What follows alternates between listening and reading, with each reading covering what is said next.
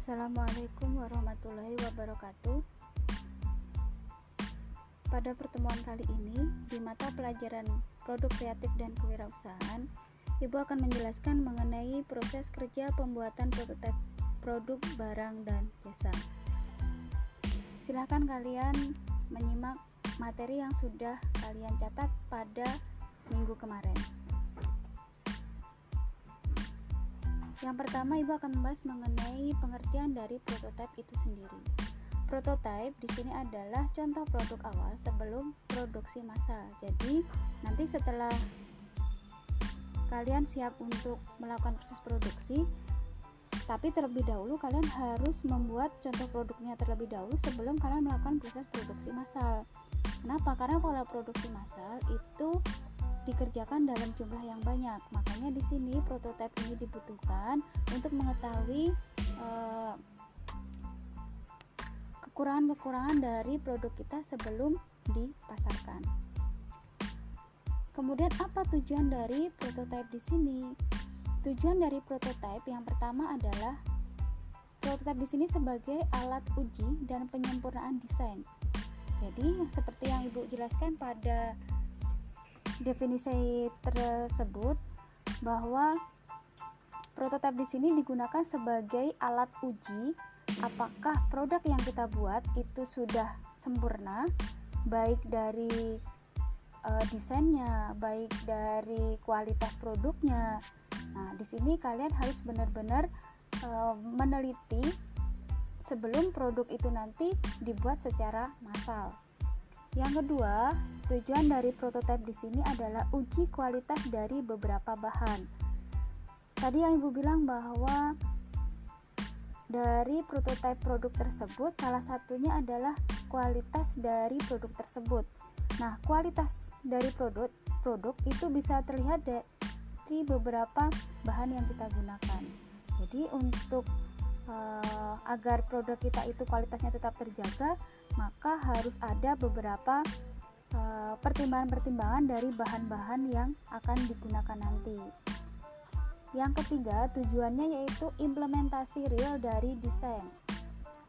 Desain itu dibuat tidak hanya untuk uh, menarik konsumen agar membeli, tetapi desain yang kita buat ini adalah sebagai implementasi real bahwa produk yang kita buat itu sesuai dengan desain yang kita buat. Jangan sampai desainnya bagus tapi kualitas dari barang atau produk tersebut jauh dari desain ya e, dari desain yang kita gunakan. Yang ketiga, yang keempat adalah tujuannya meminimalisir resiko ketika produksi massal. Produk jika sudah masuk di dalam produksi massal, berarti kalau terjadi kesalahan itu nanti akan menyebabkan resiko kerugian yang sangat besar. Makanya sebelum dilakukan produksi massal terlebih dahulu harus dibuatkan prototipenya terlebih dahulu untuk meminimalisir resiko terutama resiko kerugian terhadap pembuatan produksi massal produk tersebut.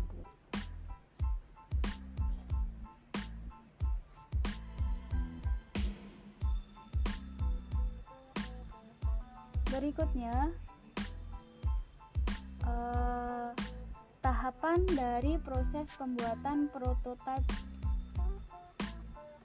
Tahapan proto, proses pembuatan prototipe yang pertama adalah melakukan riset pasar. Apa itu riset pasar? Riset pasar di sini adalah penelitian pasar sebelum produk itu kita buat atau kita pasarkan. Misalnya yang diinginkan konsumen di pasar itu apa disesuaikan dengan keinginan konsumen tersebut. Kemudian setelah kita melakukan riset pasar, yang kedua mempertimbangkan fasilitas yang ada. Fasilitas yang ada di sini, fasilitas yang ada pada e, perusahaan yang kita miliki. Misalnya dari tenaga kerjanya memadai atau tidak, dari mungkin peralatannya, dari perlengkapannya dan fasilitas-fasilitas yang nanti akan digunakan dari yang akan digunakan untuk melakukan proses produksi tersebut. itu harus benar-benar dipersiapkan secara matang. Tahapan proses pembuatan prototipe yang berikutnya adalah membuat sketsa bentuk. Nah, ini dari desainnya. Sketsa bentuknya bagaimana dari produk yang mau kita buat tersebut. Tadi seperti di tujuan ya sudah Ibu jelaskan bahwa tujuan dari prototipe itu adalah implementasi real dari desain. Nah, makanya desain ini dibentuk sesuaikan dengan kualitas dari produk tersebut. Dan yang terakhir adalah membuat gambar kerja. Gambar kerja di sini adalah sebuah rangkaian yang hampir menyerupai dengan flowchart atau urutan-urutan dari proses pembuatan e, produksi tersebut. Ya, ini harus dibuat secara detail karena ini tujuannya adalah untuk mempermudah kita nanti pada saat proses pembuatan barang tersebut.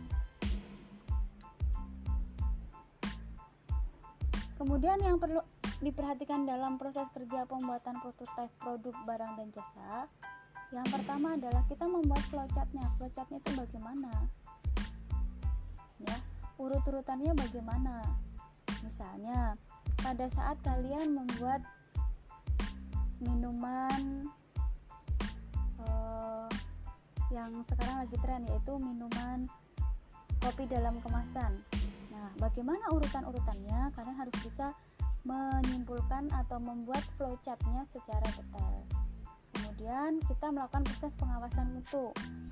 Kualitas atau mutu dari produk tersebut harus ada yang mengawasi, terutama dari kualitasnya, dari bahan-bahan yang digunakan, Kemudian dari jenis pengawasannya, apa saja yang akan diawasi?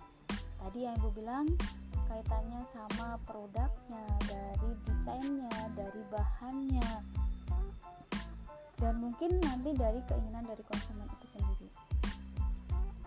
Yang berikutnya adalah alat kendali mutu. Nah, ini nanti yang akan kaitannya sama pengendalian mutunya itu.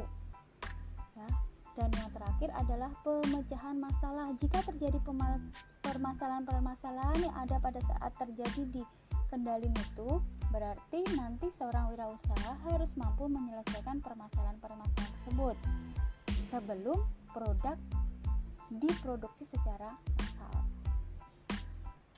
Demikian tadi pembahasan mengenai prototipe kerja pembuatan proses kerja pembuatan prototipe produk barang dan jasa.